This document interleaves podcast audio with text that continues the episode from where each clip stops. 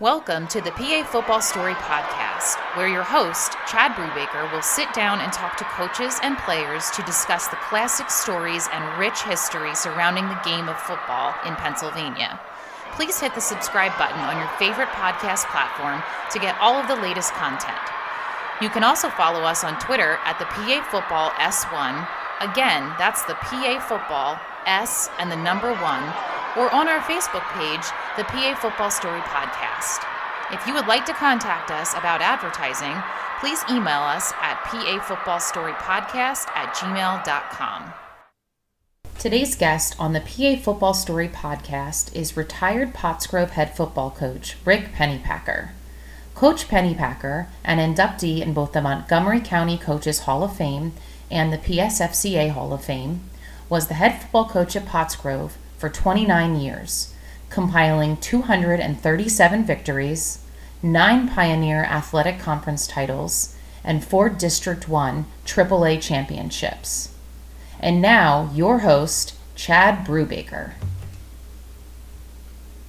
All right, welcome, Rick. Thanks uh, for coming on the podcast this morning. You're welcome. I, hey, Chad, thank you. I appreciate you having me. No, it's just something fun to do and hear great stories. You know, um, so we'll just jump right into it. You know, you uh, graduated from Spring Ford in 1972, and you were recruited um, to play at West Virginia um, for Bobby Bowden. And you know, it's crazy these days with the portal and the extra year for COVID. And and um, I just wanted to hear a little bit maybe about um, your recruiting experience and and how that all went. Well, when I was recruited out of Spring Ford, it, it's a lot different than what it is today. Um, you know, coaches would come through the office and, and talk to me and spend about five minutes, and then they would move on. But you know, I was I was really interested in some of the uh, some of the big schools at that time. I, I took a trip to Arizona State. There was a guy here from Spring City, um, a Tenaro, and he was a big athlete at Spring City High School. I think he played when my father was playing or something. But he was the defensive coordinator out there, and he had me come out to Arizona State, and you know I went all over the country, took my visits. But uh, my the big thing was I wanted to play linebacker. I was a linebacker in high school, and I wanted to play linebacker. And Penn State brought me up, and Joe said, uh, "You're not playing linebacker. You're going to put your hand in the dirt." So I went to West Virginia, and Bobby Bowden said, "Oh, you're you could be a linebacker." So I, I'm going to go to West Virginia to be a linebacker. And the first day I was there, I put my hand in the dirt as an offensive guard. so you know, fast forward 15 years, 20, 30 years later, I was taking Brent Carter up to Penn State when he was being recruited, and sat in Joe's office, and Joe said, "Well, Bow lied to you, didn't he?" I said, "Well, coach," but uh, yeah, recruiting was a lot different, and uh, I was I was very interested in Wake Forest. There was a coach down there named Cal Stoll who was recruiting me real heavy to go to Wake Forest, and then all of a sudden he got the job at Minnesota, so he called me to go to Minnesota, and I said that's too cold for me up there. But uh, yeah, it was it was different, and you know back then you got a red shirt year, and I wasn't able to be red shirted that year. I had to, you know, I got to dress a couple of varsity games at, at West Virginia as a freshman, but um, recruiting's a lot different today. We had the old film, and I don't even know what my coaches did. Coach Bainbridge uh, what he did for me as far as getting films out. But um, it was a lot different, and I don't I don't really envy any coach today that has to go through the recruiting process with kids. Yeah, that's interesting too about the film. Did you know the coaches sit down and look at the 16 millimeter? Oh yeah, oh yeah, it 16 millimeter. You know, and you you had to loop it through the projector, and and you know it was all that skipping and everything. But uh, and they weren't quality films like you have today. There was no shots and you know, if it was raining, it was, you know, you couldn't see the field. It, it was a lot different. But uh, so I don't know how they, they went about it, but uh, I know my my high school coach, Coach Bainbridge, he he was uh, very instrumental in me getting recruited, and uh, and I was I was very happy to go to West Virginia. Yeah, so you went to West Virginia, you played there, and then um, you were offered a grad assistant job, correct? Yeah. yes. Yeah. I, that was a, a, crazy time. You know, we went to the Peach Bowl my senior year, and and you know, I'm sure that uh, anyone can tell you that back then, you know, when you go to a bowl game, uh, if you win a bowl game, we were there for New Year's Eve in Atlanta, so we went out and we had a great time. We were with the alumni, and So you know, fast forward a couple weeks later, I come back from our our winter break, and there's a note on the on the bulletin board. You know, Pennypacker see Coach Bowden. So I'm, uh, what, what did we do in Atlanta? Do we do something? Do we say something in front of the alumni? Did some, you know, or we because we didn't even go to bed. We stayed out all week, all night and partied. And um, so I go in. He said, uh, he said he's going to take the job at Florida State. And I said, wow. Well, and he says that's going to be the hotbed of high school football here soon. And I, I said, Coach, we played Miami of Florida, and they're terrible. I said, so anyway, he had a vision that was going to be the uh, the the hotbed of high school football. So he offered me a job and uh, to go as a grad assistant. And I called my dad and told my dad, and he said, that's great. And so I called my fiance, who I just got engaged a couple weeks before Christmas, and told Ann about it. And she said, well, if you're going to Florida, I'm not going with you.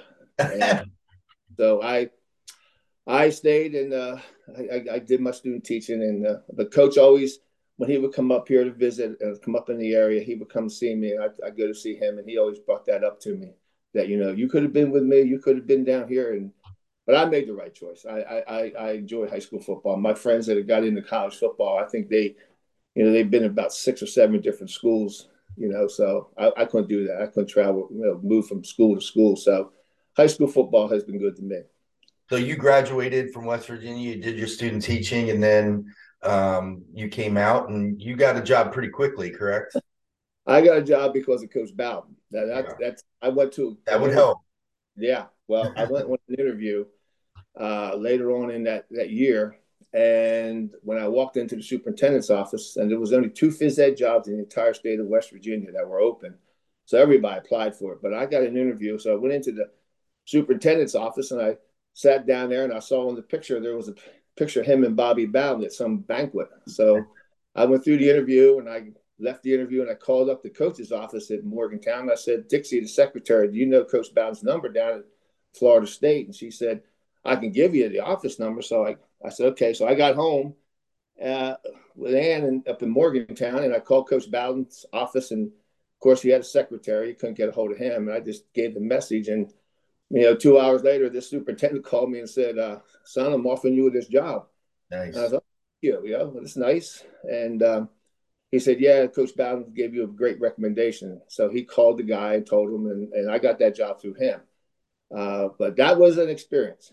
That was an experience, you know, going down you know, I had to take Ann down to it was Appalachia, West Virginia. It was we were in the hills of West Virginia. Um, believe me, uh, there was one county high school, and uh, so I started at the middle school and started as a uh, a seventh and eighth grade coach, and uh, that was an experience. I mean, and I laugh at coaches today that you know because some of them say, well, you know, I have to.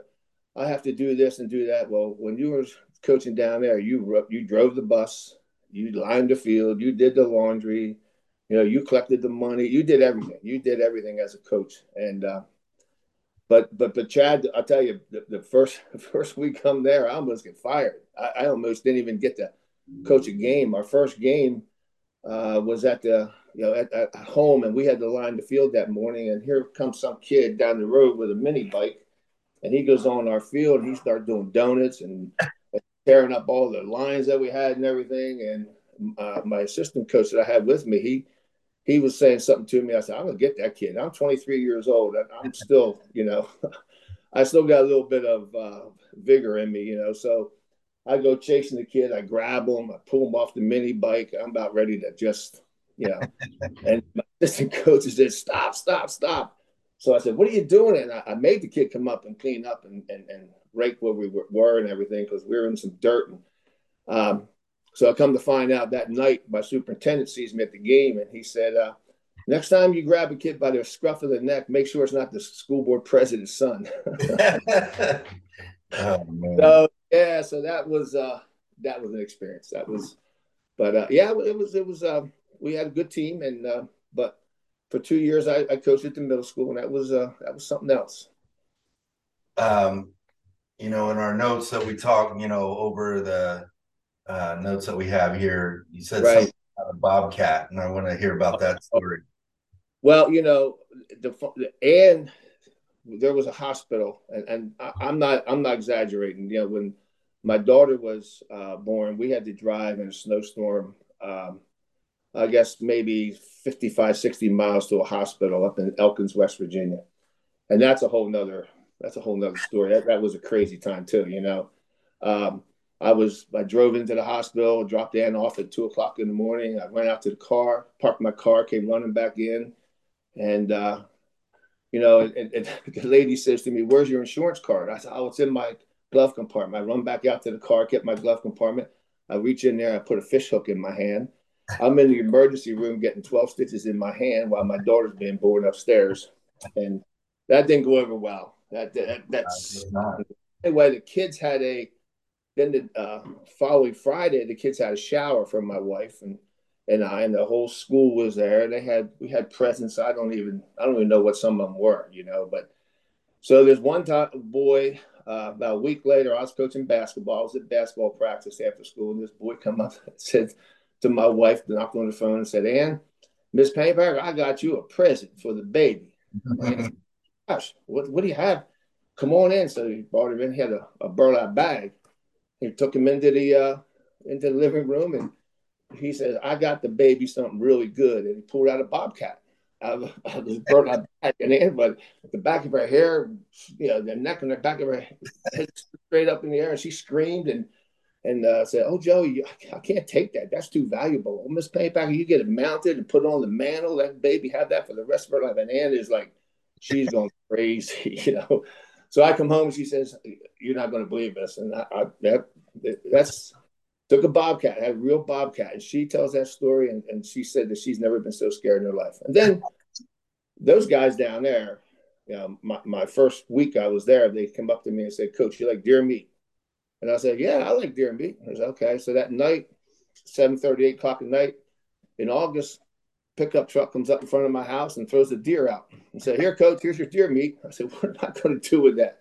Well, you skin it and you butcher it and you freeze it. You have to do it yourself. No, I have no clue what you're talking about. I'm from Philadelphia. I don't know anything about deers. They all laugh about that. But that, yeah, it was a, it was a it was a, a, a good experience, you know. And my my um, I think my son Matthew would have loved living down there. I don't think my other family, Ross and Liz, they couldn't deal with that.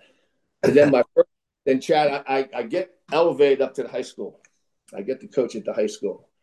And uh, Pocahontas County, if anyone looks it up, uh, anyone knows anything about it, they're, they're, my offensive guards live 53 miles apart. There's one county high school in the middle of the county, and 23 miles up this way was uh, one kid, and 30 miles the other way was another kid. My two offensive guards lived 53 miles apart. It was unbelievable. And you know, driving, you know, we would take bus rides. We would leave at two o'clock in the afternoon, one o'clock in the afternoon to go play a football game. I mean, we were we were on the bus all day. But my very first day of practice at the high school, um, we were we were our high school's on a hill. We had to go on these steps down to the practice field, and I'm in my little bike shorts and you know and whistle, and I, I thought I was all cool and everything, and we're going out the locker room to go down the steps, and all the kids started running back up the steps. And my assistant, my head coach said, "Stay right here." And I said, "What is this? Stand, just don't move. Uh, move." So one kid ran up to his pickup truck, got his gun, came down, stood on top of the steps, and shot a deer that was in the practice field. I said, "It's not deer season, coach." He said, "It doesn't matter. These kids, coach." He said, "That this is their meat." Yeah. So he went, drug it over to the side of the practice field by a creek, gutted it, and uh, put it over his shoulder. Went up to the top of the hill and got in his truck. I said, "Is he coming to practice? He'll see you tomorrow. He's he's going home and he'll gut that deer and give it to the family and, a meat." And on the, my first day of practice, there's a kid who shoots a deer and leaves practice, and I'm like, "Wow, that's yeah." So, he, had, he had a rifle in his in his truck right on school property too, right? Their truck. They all have, every one of them had a I'm sitting there today thinking just, I don't even know if they're allowed, but those guys they had rifles in their truck all the time. it didn't matter to them down there. They were, but they were they were something else. But then, yeah, you know, I, I, spent two, I spent four years in West Virginia, and it was some of the best four years of my of my life coaching down there. I had a lot of fun, and yeah. uh, but it was it, was not to be for my wife. My Ann was not going to raise our children in West Virginia. She you know, there was no movie theater, there was no mall, there was, you know, there was nothing there. It was just a, you know, I, I always liken it to a little town up here called Linfield. It's very similar to that. It was that's about the size of the town it was, and so we couldn't we couldn't stay there. So we we moved to Virginia. And how did uh, that come about? Oh well, you know, there's newspaper ads or. Well, my friend coached at Strasburg High School in Virginia, uh, Glenn Proctor, and he was from West Virginia. He called and told me that there was a job open in May. It came up in May, and uh, I applied for that. And of course, you know, throwing Coach Bowden's name in there and all every chance I got. So uh, I got the job, but it was in May. It wasn't in you know February, January. It was in May. So we hurried up and packed the family up and put them in a U-Haul. And and Ann is uh, seven months pregnant, and uh, you know she. So it was funny. We were all the all my players down in West Virginia came to help me move all the furniture, put it in the U-Haul. And one of my football coach's parents came up and said, he owned the farm. He said, listen, I got 10 acres of land on my farm. He says, you stay, I'll give you that 10 acres of land to build a house on. And I'm, and she goes, nope, we're leaving. we're, we're leaving. And um, so, yeah, I took this job and um, it was the biggest mistake I ever made. I, I've, I've, it was the worst decision I've ever made, and it was it was probably the worst six years of my life working in, in there. And it was because I was not ready to be a head coach. I was I, I didn't know anything about coaching, yeah. anything about meetings, and I knew the X's and O's, but I didn't know anything about the other stuff. And I handled some situations wrong, and uh, it, it was hard. It was terrible. It was. Uh, those six years were were really really tough on my whole family and I. Yeah. So so you were 26 at the time when you took that job. 26. I was probably the youngest head coach in the state of Virginia. And what happened was, um, and I'm not going to use his name, but a, a, guy that I think a lot of people would know was from New York, and he took that job back in January. And you know, so he was communicating with the coaches, and then he came down in the spring and spent about three or four days there, and he he he saw the writing on the wall. He said, "Nope, I'm not coming here." So he resigned stayed in New York, and then the job came open, and I didn't do my homework, and you know they fired a coach that was there before who was very popular. Uh, he he was he was a great guy, been in the school system for about 20 years, and he was you know all the coaches, all the other coaches, and him got along very well, and um, and they fired him, and so I come in, and uh, wow, it was it was you know, I'm a I'm an outsider. I'm a Yankee. Uh, it was it was a mess. It was a mess. And then I don't want to go, you know, but you can just read between the lines. It was like not as bad, but it was close to remember the Titans. It, uh, yeah, there um, there were some it, really really bad feelings down there between you know the races and um, I I I, I couldn't handle either part of it. You know, the the uh, the black community. I was a white guy, and the black community didn't like me for that, and the white community didn't like me because I I was playing on a lot of the black kids, and it, it was just. I mean, I benched the quarterback, and uh, that night he came by my house and, and shot BBs in my my windows, and uh, uh, well, Ann was like, "We got to get out of here." It, it, was a mess. It was just. Yeah, you're 20. All wasn't It wasn't. I was not ready to be a coach. I was not ready to be a head coach. So, you know, I, I, one year we were four and zero, oh, and this team has never had a winning record for years. We were four and zero, oh, and um, and you you can relate to something like this. So, we were coming back from a game, and we had just won a game, and the, there was a fight on the bus I mean, it was ugly. So me, you know, being stupid rather than just trying to, you know, calm everyone down. I said, all right, everybody up on the practice field. Yeah.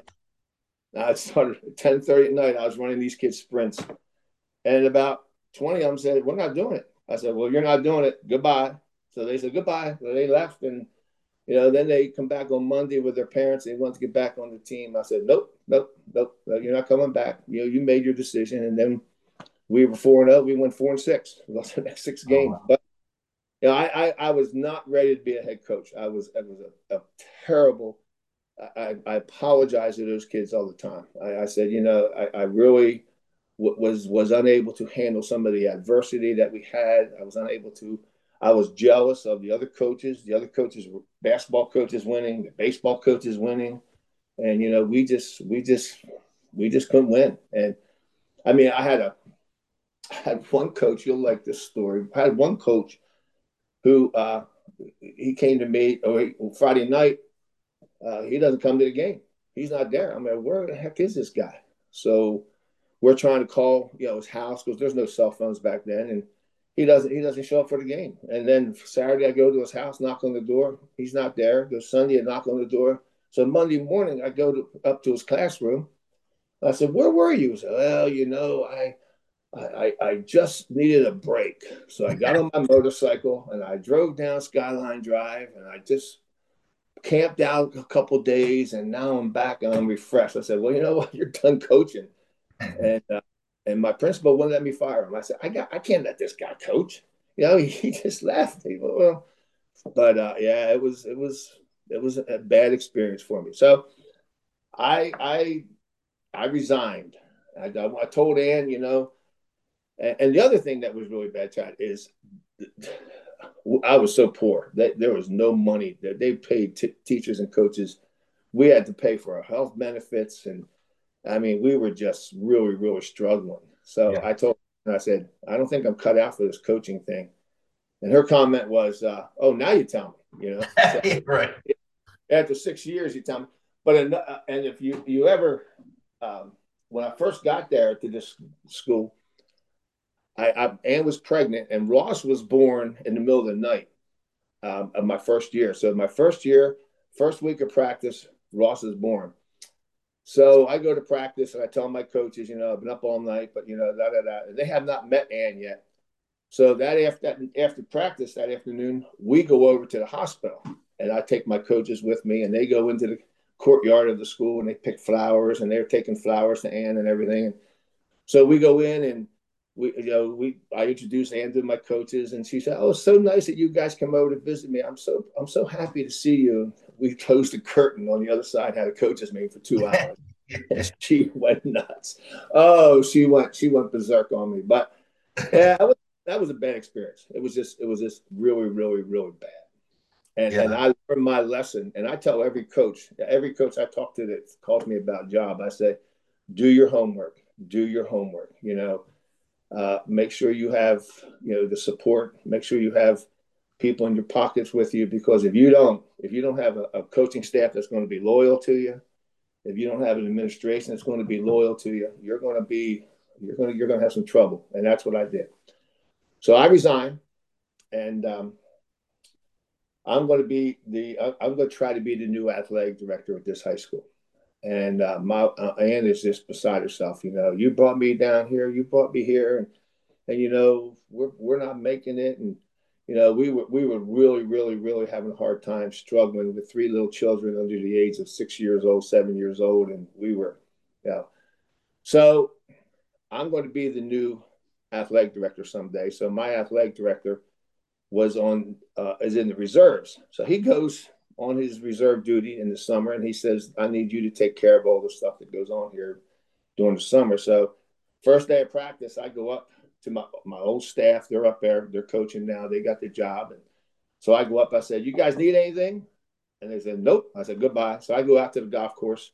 and I'm, I'm going to play golf with the athletic director of high school, and, and it's probably like maybe maybe very similar to Spring-Ford, PV, North Penn this athletic director was a, a, head coach at this school, and then he became the AD. But he had the he had so much success. You know, James Wood was one of the powerhouses in Northern Virginia as far as football was concerned. So we were playing, going to play golf, and I told him I'd meet him there at ten o'clock.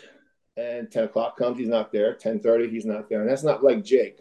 So then Jake says. Uh, Jake comes about quarter of 11. I said, Where you been? He says, Oh, man, we just had a coach walk into our building today and he had a built he started a business in the summer and the business took off and we walked into the building and he resigned i said he resigned he said yeah he resigned i said so i'm looking for a guy you know anybody who teaches phys ed and wants to be a, a, a defense coordinator let me know So I, I looked at him and said, you know what, Jake, I may be interested in that. So we didn't play golf. I went home. Uh, I went home, told Ann. Ann said, you're not going to be happy unless you're coaching. So I drive up to James Wood, and Jake takes me in to meet the principal, and he says, "Here's our new phys ed teacher." And the principal said, "Okay." That's what he said. Okay. Didn't interview anything. Just okay. Then I went down to meet the head coach, and uh, D- Dick Harmison was was he's probably the greatest coach I've ever been around. He is the he looked at me and uh, he said, "I'm going to ask you three questions." I said, "Okay." He said, Can you be loyal to me? I said, Yeah. He said, Do you want to work? I said, Yeah. He says, Can you get along with the kids? I said, Yeah. So that's it. You're hired. So I said, Okay. And it was about 3:30. He gives me a defensive playbook that's about two inches thick and said, Here, look through this and learn this. You're my defensive coordinator. I'll see you practice tomorrow at six o'clock. And, uh, so I went home the whole night.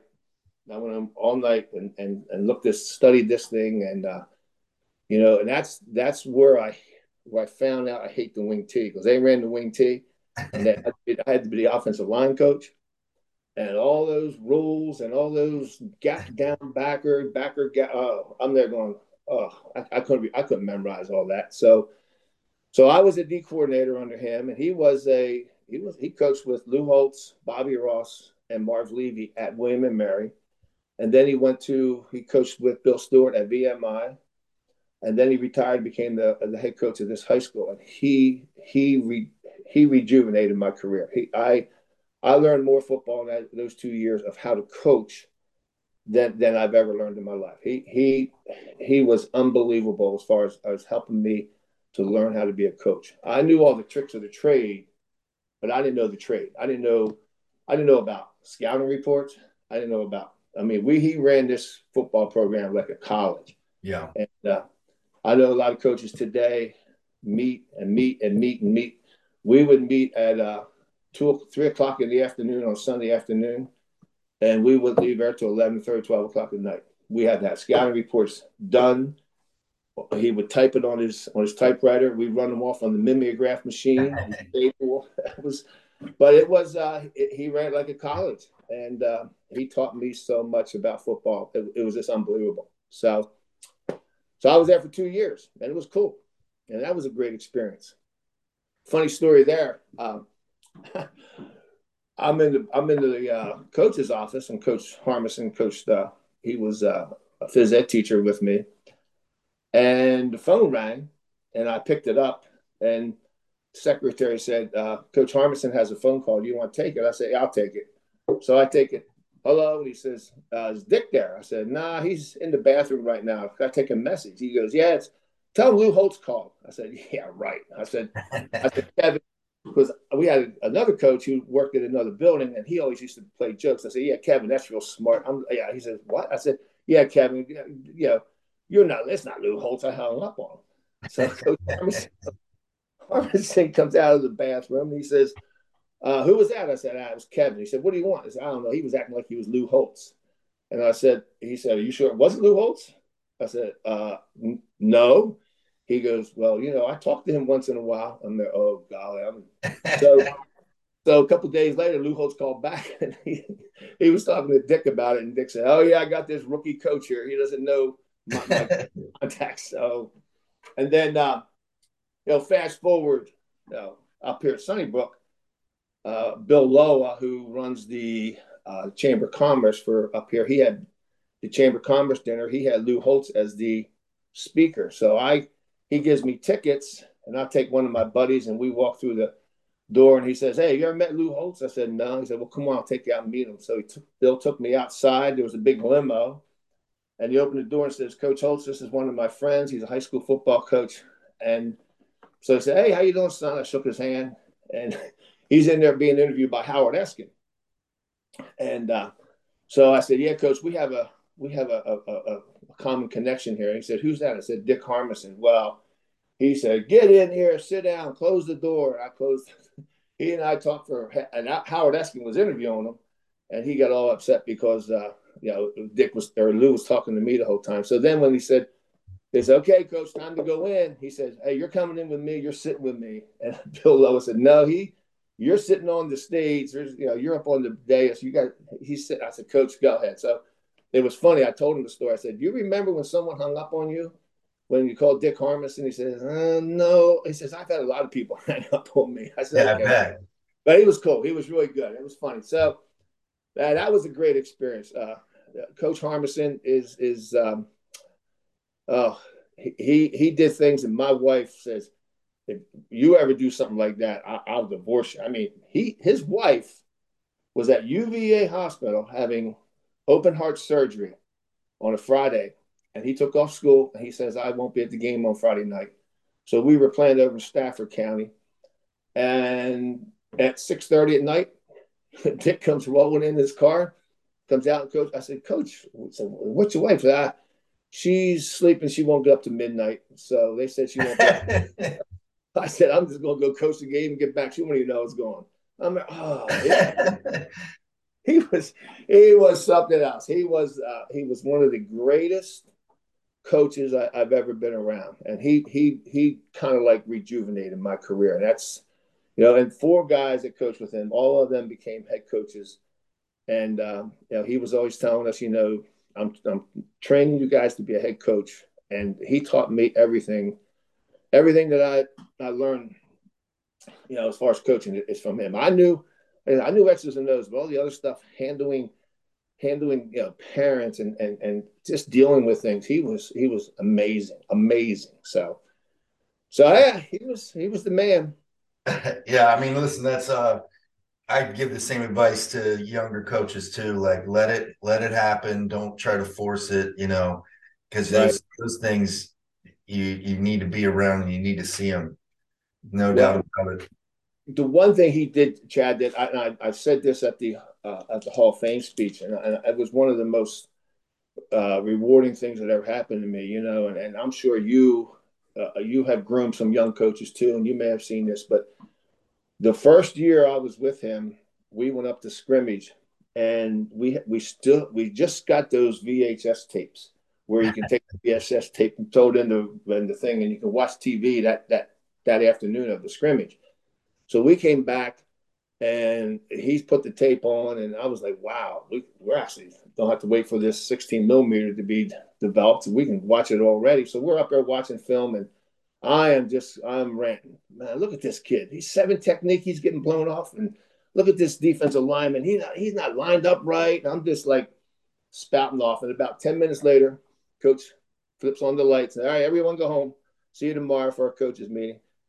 And all these guys look at me like, I said, what's up? And coach said, Rick, you stay. So, all right. So now I'm going to get my butt chewed out. And he says, uh, I want you to go ahead and put the defense on the board up there. So I put my defense up. He said, okay, tell me something about every one of those kids. So I said, okay, the tackle was, you know, his name is so and so. He's six foot three, 265. You know, he's he runs a. He's not very fast. He's not very good. Right on down the line, every kid. Tell me something about your linebacker. Oh, the linebackers, you know, Eddie Hilliard. He's this and he's that. He's six foot one, and and you know uh, this and that. And so I did about eight guys, and they said, "Okay, now tell me something about each kid off the football field."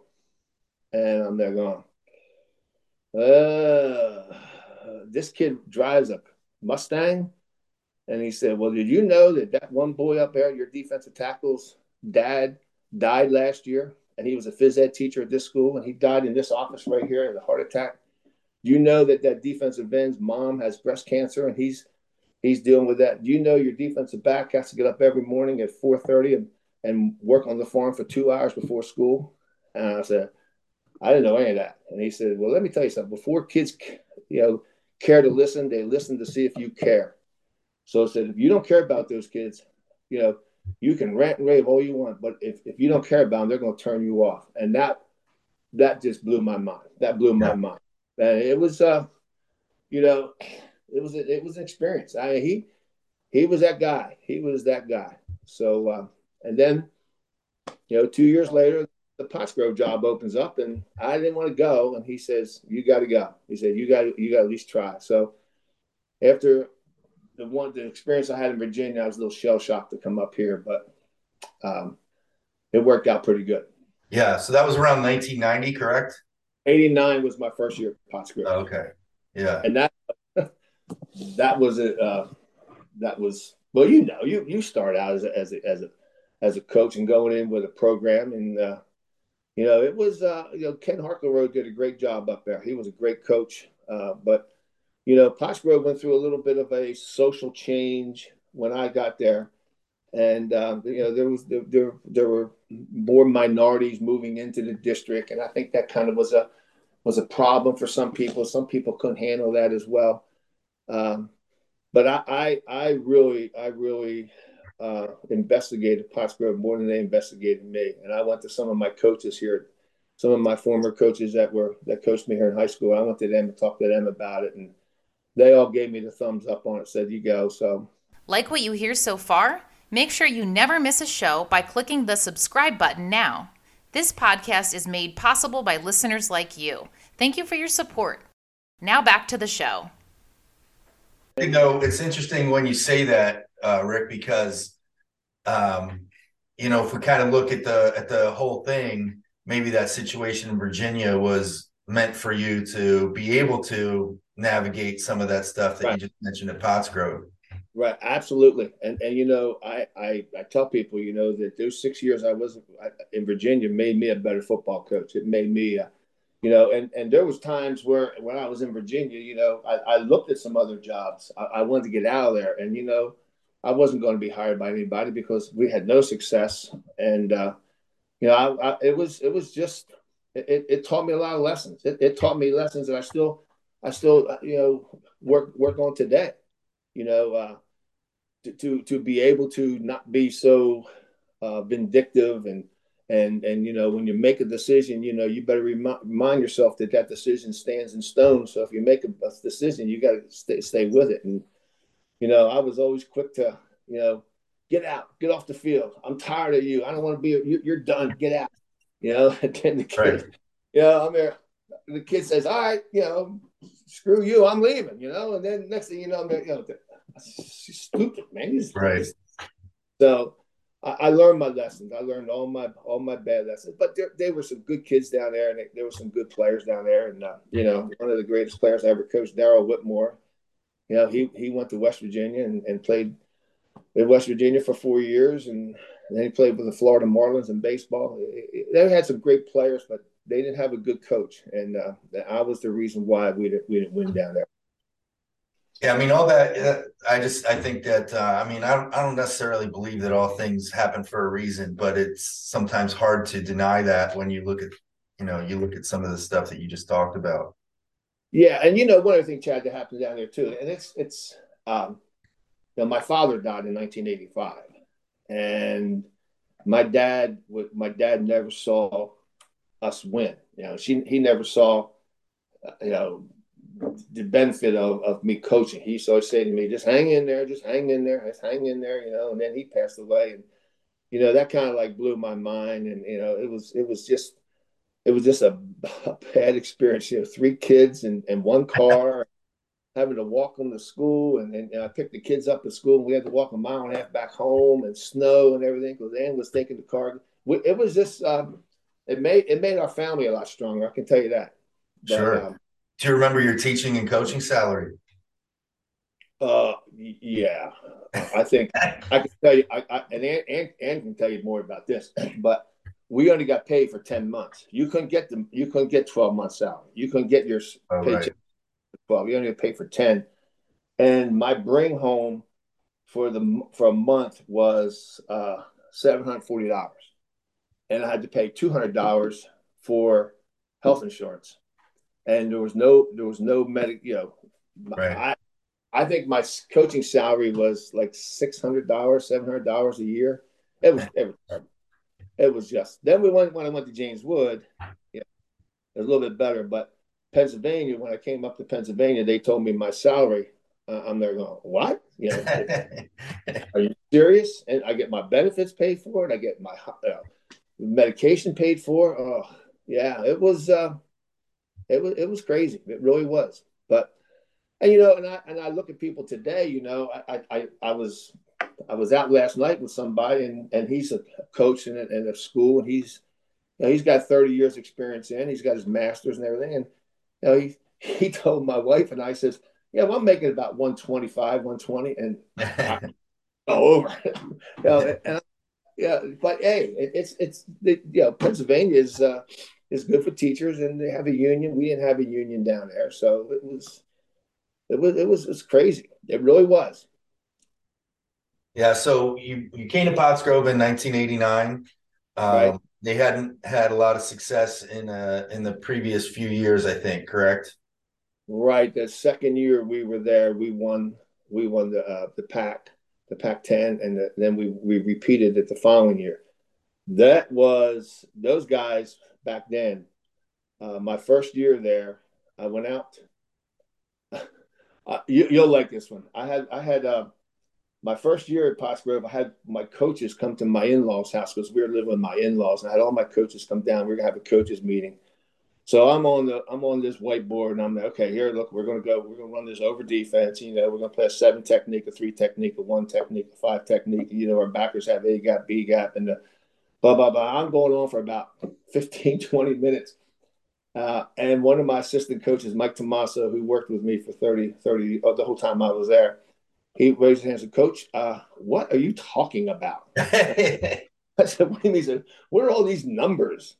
I yeah. said, they're, the, they're defensive alignments. He said, We don't know anything about that. I'm like, oh golly. So start so, over. Start over. So we yeah, but they were they were they were such great coaches. I, I man, you know, that first year we we weren't good, but we had some we had some fun times with them. We had some good coaches too. Um, but the first year, Chad, I went out, there was, you know, 50 kids on the first day of practice. And I turned around and told my coach, I says, Oh, we got there's a lot of kids here. And I said, We're gonna up these agilities from four minutes a station to like eight minutes a station. And we're gonna see how many kids want to stay. And I think we ended up with uh, my first year, I think we ended up with 32 kids. And we only had five seniors on that team. So, you know, they they the following year was was was was a big year for us. Those guys, they, they were good. They were they were a good football team. Um, were you double A or triple A when you first started there? We were triple. Oh, okay. Have the playoffs like they did right. today. I I don't know. I think one year we were fifth. I think my I think in '91 we were fifth, and they took the top four in the East. Berwick, Allentown Central Catholic. I forget who else it was, but we were fifth.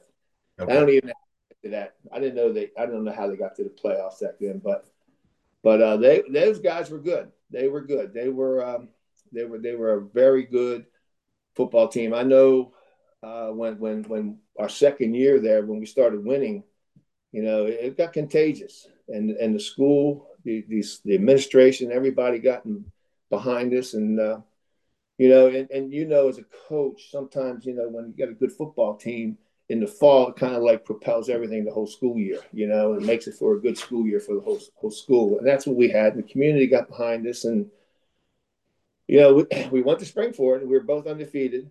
And um, Spring-Ford had great, great guys. Uh, I think Gary Rodenball was on that team, and uh, I've got Weinberger. I don't know if Ralph O'Neill was was on that yet or not. I don't I don't know yet, but they had some great players, and we were we were like everyone said we were going to get beat and uh, you know we won 17 nothing and uh, there was the crowd you know stormed the field and there was a kid that was a a pain in the butt in my class he's a senior and he, he was just always in trouble always but he's running across the field, you know, jumping up and down and hugging us and everything. I'm like, wow, this this really means something to this school, and it was it was pretty good. We were we were very happy. Funny story about that. I, I know you. Pro- I, I, may have told you this before. Pius and Pottsgrove was a great rivalry. That that rivalry was just that was thank you. You played Thanksgiving. Thanksgiving at one o'clock. At yeah. One o'clock. And that was a rivalry. I, I, mean, you you can't even. And I, I I can't.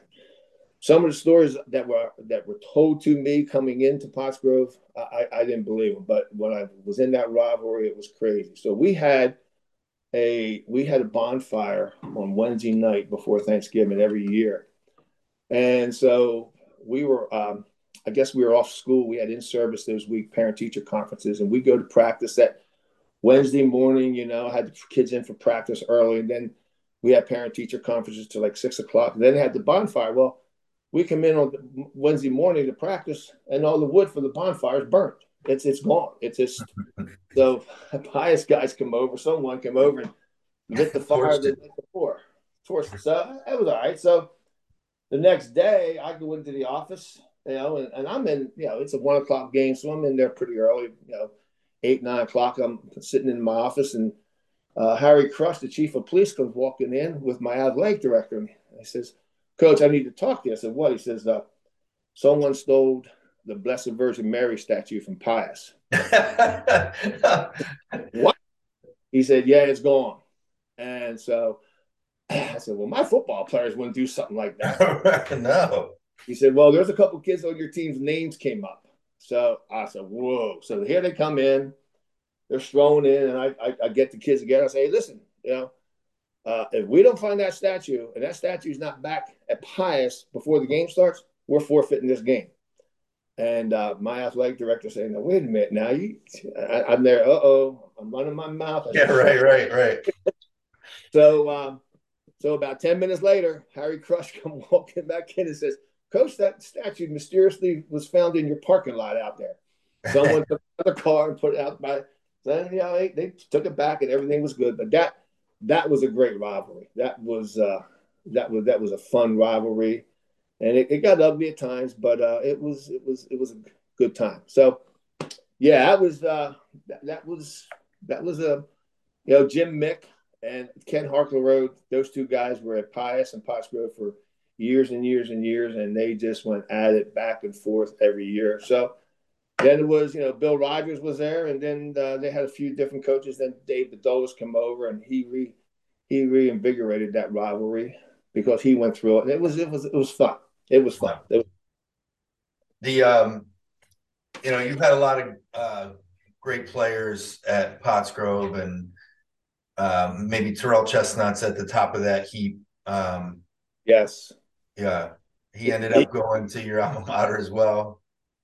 Yeah, for some reason I've had a bunch of guys go to West Virginia, but yeah, uh, Terrell Chestnut was just uh, a funny story that he he went to Pitt.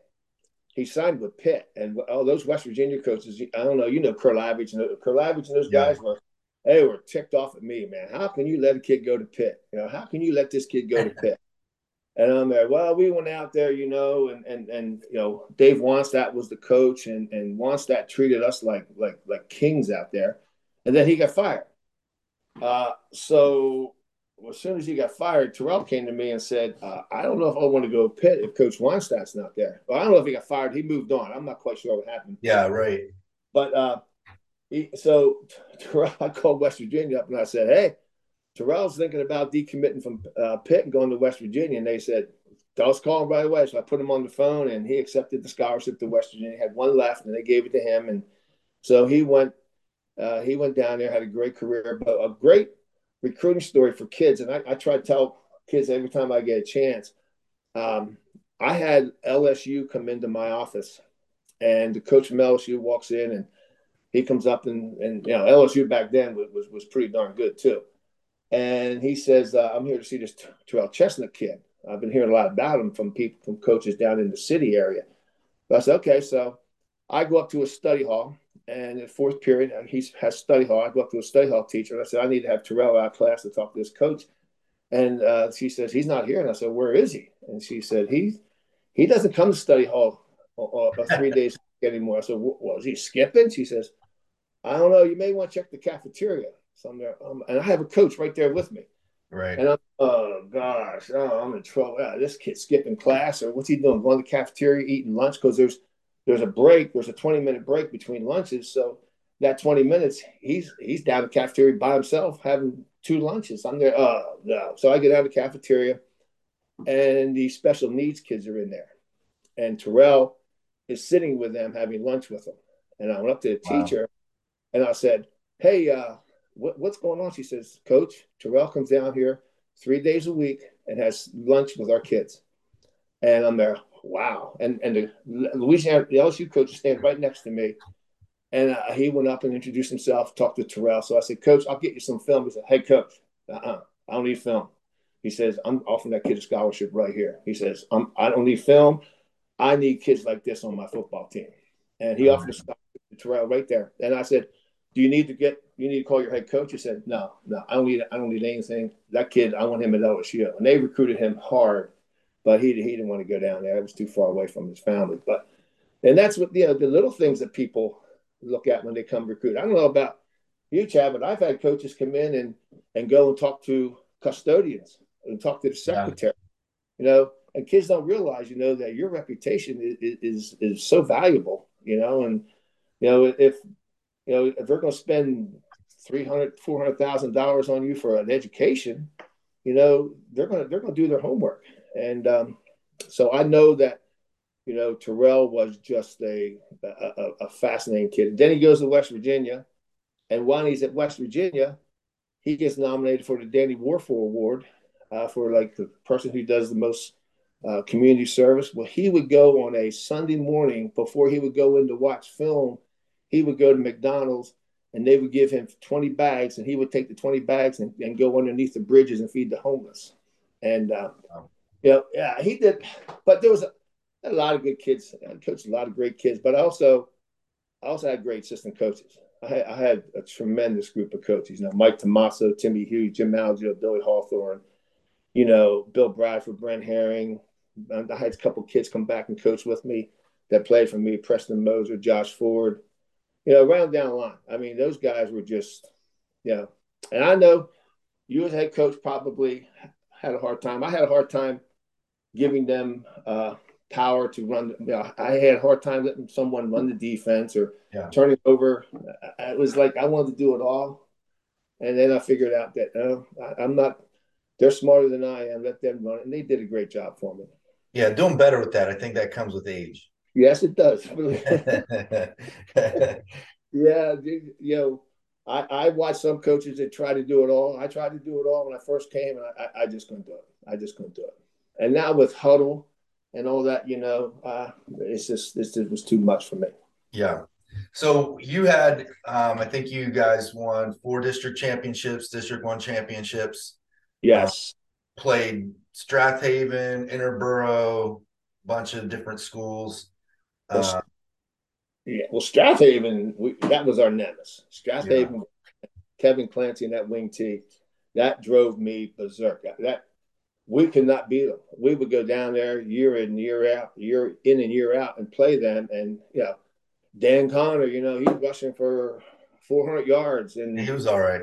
Yeah, and Grant Wiley uh, uh, broke the Pac-10 record running the wing T against us as a fullback. Yeah, I think he had like 360 yards rushing against us. So we just could not. We we couldn't defend the wing T, you know. And so I went to, and a lot of people in Pennsylvania will know this name. Uh, Chuck Klausing was sure. our was our defense coordinator at West Virginia when I was down there. So he was at Carnegie Mellon, and they ran the wing T. He run. He was a wing T guru. So I called him and I said, Coach, I need to know how to defend the wing T. He said, You can't. You can't defend. so, so I called his D coordinator, and his D coordinator uh, said, Come on out. So I went out, took a visit with him, and sat down with the D coordinator, and he taught me some things, some tendencies and things to do with it uh, when, where to slant your front and when not to slant, when to slant, when to play man, when not to play man. And finally, we we got Strath Haven. Finally, we we we beat them in overtime uh, up here one year, and then I think we beat them a couple times after that. But man, those guys, I mean, you, these wing T guys, uh, they, they, are some type of coaches. I, you know, you look at Jimmy Roth up at uh, Southern Columbia, and you watch them play the state championship games, and I went to a uh, you you probably know about this the wings and thing up in Lancaster. Sure. They had a thing up there, wings and things, and um, uh, they asked me to come up and speak on how to defend the wing T. Well, I got in there and I started saying, "This is how we defend the wing T," and those daggers were coming right out. Yeah, right. It's right. impossible. You can't do that. I mean, wait a minute. You can't. Well, if you do this, we're going to do that. I said, "Well, all right. Well, then I'll do this." And it was, oh man, it was like uh, it was it was like a, a, a, a, it was a great experience. I, I enjoyed it. I was laughing at him and everything. And um, I'm arguing with this guy in front of me, and here, here it's Jimmy Roth and his staff and those guys on there. they know, they forgot more football than I know, but you know, so it was, it was, uh, you know, it was good. Uh, and Interboro, I love coaching against Kevin Clancy at Strath Haven. I, I, you know, I love coaching against Interboro. You know, they were, they were just uh, Steve Lennox was just, uh, you know, he never beat us, but uh, we played them four or five times in in in semis or the finals, and we had I think overtime three times, and he went for two, um, and didn't get it a couple times. Um, but yeah, we had some brawls with those guys, and it was uh, it was an experience. It really was an experience to uh, to to play with those guys and play against those guys. You know, legends like you know Clancy and Lennox, and whew, those guys were unbelievable. Um, so um, you wanted to talk a little bit about the Mark Gannert story. Oh, oh yes. Well, that Mark Gannert, uh, and every coach has one of these kids. You know, every every high school football coach has someone like this uh, in their program. But Mark Gannert was a kid that is a, as a sophomore, he came into our school, and uh, the very first day of school, he got kicked out of school for uh, I don't know fighting or, or, or, smoking dope or so, I forget what it was. He got kicked out of school, and so you know he come back in and he was always in trouble, always in trouble, and so he came out to me and said, uh, "Hey Pennypacker, I'm playing football for you next year." I said, "Don't bother. You'll never, you'll never make it. Just just just don't bother." He said, "I'm playing for you." I said, "All right, well don't you're not to play." So he came out his junior year, and um, yeah, he was he was okay. He played JV. He wasn't very good, but he was okay. You know, he was about about 180 pounds. Played offensive guard, and uh, I brought him in. I said, "Listen, kid, I don't know if if you really should be playing football." I said, "You maybe you should be looking at something else." And he says, "I'm gonna play." So he got in. He never missed the weight room. He was in the weight room. He went from like 180 to maybe 210, 215.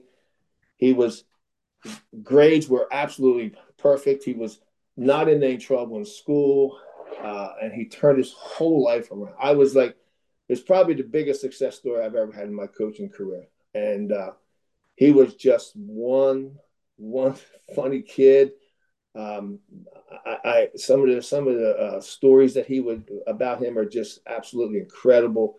The, how far he has come. Then uh, he graduates, um, and at my daughter's wedding, um, my daughter got married November 22nd, 2003. And hope I'm right on that. Yeah, uh, I was going to say that was bold. That was bold. November 22nd is her birthday. Uh, she got married. I forget what it was. But anyway, so on, on her wedding day, I'm, we're having the reception out here at the Spring-Ford Country Club. And I'm looking around, and there's Timmy Hughes and Billy Hawthorne and Mike Tomaso, all my assistant coaches, Jim Malgio, they're all they're all there, and Bradford and and they're all like somber. And I said, "Yo, guys, what what's going on here? You know what? Come on now, this is my daughter's wedding. Cheer up, have a drink, have something to eat. Come on." And they were like avoiding me. I, was, I knew something was wrong, but I didn't know what. So that oh, they didn't want to tell you. No, they didn't want to tell me. And uh, that night, uh, I come home and my son Matthew was out here in the, in the kitchen just crying like a baby. I'm there, what is going on here? I said, you can't be that upset that your sister got married. So the following morning, and when I got up, Ann, Ann told me, she said, uh, there was a car car crash and Mark Gannett was killed. And that was, um, that was probably the worst day of, of my coaching career. I, I, wow. You know, and then and every coach goes through deaths. Every coach has kids that, you know, play for you and pass away and everything. But but this kid here, you know, he was like a son to me. And his mother, oh, his mother, from that time on, Chad, she she had a golf outing for us, and she she would raise 10, 12, 13,000 dollars every year for our football team and give it to us just because of what we did for Mark and how we brought him along. And it was just, you know, it was it was one of the one of the greatest you know comeback stories I've ever I've been ever been associated with. And every coach has some kid like that. Sure. They, you know, but uh, he was uh, he was uh, he was a piece of work. He was. you had um, you had also the unique experience of um, coaching against uh, your son because you lived in the Spring-Ford School District However, you coached um, at a rival school district, and that's something that uh, I thought I was going to experience, but Wilson dropped us. And oh, fact, I remember oh, calling you. I called you to talk about, you know, how you how you uh, dealt with that. But Wilson decided to drop us instead of. So they kind of stole that from me. Um, but talk a little bit about that, coaching oh, was, your son. It was, it, it, you know, uh, yeah, Ross Ross grew up at Pottsgrove. He would go with me every day. Him and Matthew would go to camp every day. They would go up to practice in the summer. They would go to camp up in the mountains with us. Uh, they went, and I met when it, they became uh, in the middle school. I made them start going to Spring-Ford games and, and, and not come to Pottsgrove. And my daughter was in the band, so my wife would go watch her in the band, and then she would take the kids to Spring-Ford. But they they grew up with Pottsgrove blood, and uh, when Ross started to play football for Spring-Ford, uh, it was it was pretty pretty amazing. His sophomore year, he was on the he was a center for the punt team, and he centered one over the punter's head, and we blocked it, scored, and you know, of course, some of the kids that were Spring-Ford said, "Oh, you did that because it's your dad." And this, sure. Yeah, I'm sure Ross is going to try to lose a game for that. And then, and then uh, his senior year, uh, well, his junior year, they were very good. I mean, no one was going to beat that team, but with, you know, with, with, with that, those guys, they, they had a great team that year. And then his senior year, um, my wife always had a, had a thing that during the week, we don't talk to each other, you know, and usually we, we didn't see each other very much because I was coming home late from practice and he would always go up to his room and, and study or do something. Maybe not study, maybe talk to him yeah. or something, but, but he didn't see him much. So I came home on Thursday night and we had our pregame practice, pregame everything. Hayes in the barn. We're going ready for Spring-Ford. I walk in the door and on the dining room table, it has Spring-Ford Pottsgrove scouting report. and it's about 15 pages, 10 pages there. So I looked, I said, I can't look at it. So I, I, I, I got to look at it. so, so I turned around and there was, there was single wing stuff there was all this new stuff, new formations and everything. So I get on the phone right away and I called my defense coordinator, Timmy Hughes. I said, Timmy, I, am the Spring-Ford's running this stuff. He says, I thought they were doing some stuff different this year. I said, but this, well, I got this, the scouting report and they have all this stuff. And, and uh, he goes, well, so we go next day, we go to before the game, we get kids on the blackboard. Now, if they do this, this is what we're going to do. We spend about 20 minutes on it, 25 minutes. And, uh, I know we confused our kids. The kids' heads are spinning. So we go play Spring-Ford. I, I never did any of that, you know. So I, Ross said, I knew you would look at it. and he, he, he snookered me. He got me good. So, uh, you know. Um, but another great story about uh, about Pottsgrove, we go to camp. And, and you can ask, I know you work with Timmy, you can ask him about this story. We go to camp and up in the Pocono Mountains, we we go um, we go up into the mountains, and every year we the last night we were there, we would tell our seniors that we're going to uh, scare somebody about a bear. So, so we, we tell the seniors, look, we're going to come by your cabin and make some bear calls, and so just tell the kids don't get out of bed, stay in bed, and let us just scare the crap out of them. So Timmy can do all that. Timmy can do all that, you know, like the noises. He can grunt like a bear. So we go up by their cabin. We're outside the cabin and we're grunting, and Timmy's grunting. And you can hear these kids and oh my God, there's a bear out there. And, you know, and the, the seniors are saying, just lay in bed, the door's locked, everything's gonna be good, no problems, let it go. And I'm standing there laughing so hard with Timmy. And next thing you know, Chad, we hear something behind us back in the woods going, and Timmy looked at me and I said, I didn't do that. And he looked around and said, let's get the heck out of here. We took off crazy. And uh, it was a bear there. Then the next two years later, we go and right in the middle, right in the middle of camp, a bear goes walking, walking through camp. And we're like, oh my gosh, am I, we're going crazy. I mean, I can see my kids are coming out. Oh, there's a bear. I said, get back in your dorm. Get back yeah, right. But I don't need someone getting attacked by a bear. But, it, you know, it was, it was all good. I, I enjoyed going to camp with those kids. Yeah. So um want to try to wind it down here. Um sure. Probably Ann has some things for you to do today uh, before oh, football on. Anne's working on her flowers right now. um, you know, you you your career and you look back on it, and obviously, um, you know, Pottsgrove named the field after you, which is quite an honor. I know you feel strange about that, but certainly great honor. And you're uh, in the PSFCA uh, Hall of Fame, which just happened uh, last year. Um, right. But uh, I wanted to give you the opportunity just to kind of um, talk at the end about, you know, just your generalities about coaching, you know, in terms of, you know, playing, yeah, coaching with, teaching with, those types of things, and and what that's kind of what that's meant in your life. Well, you know, um, growing up here in Spring-Ford I, as a kid, the people I idolized the most and the people that were the most respected people in the community were teachers and coaches, uh, and especially the coaches, you know, uh, McNally and Sice Love and Stippa and those guys. So I always wanted to be a coach, and I always wanted to.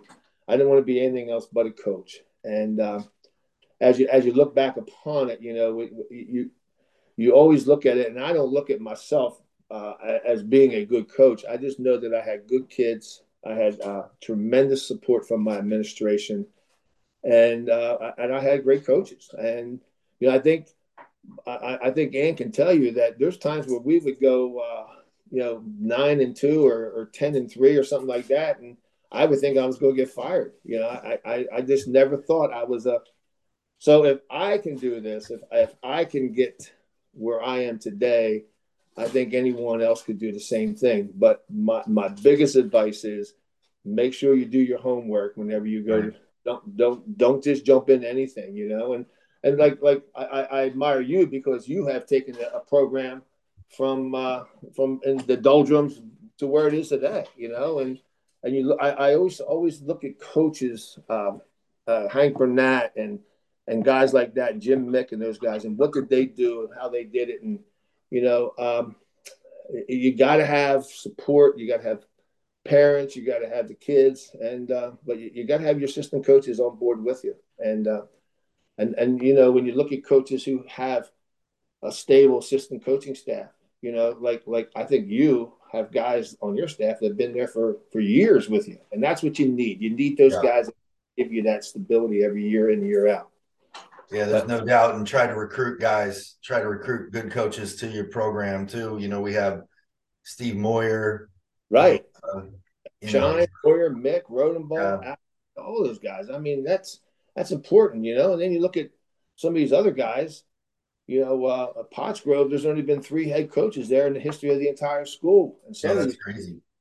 Some of these schools, there's uh, three coaches every three years, you know. So, uh, but I do believe that uh, you know, and then you know, and I'm sure you know this. Uh, you got to have a supportive family. If, if, you don't have a wife and children who are going to support you, it, it's going to be hard for you to justify giving up so much time of your time for other kids.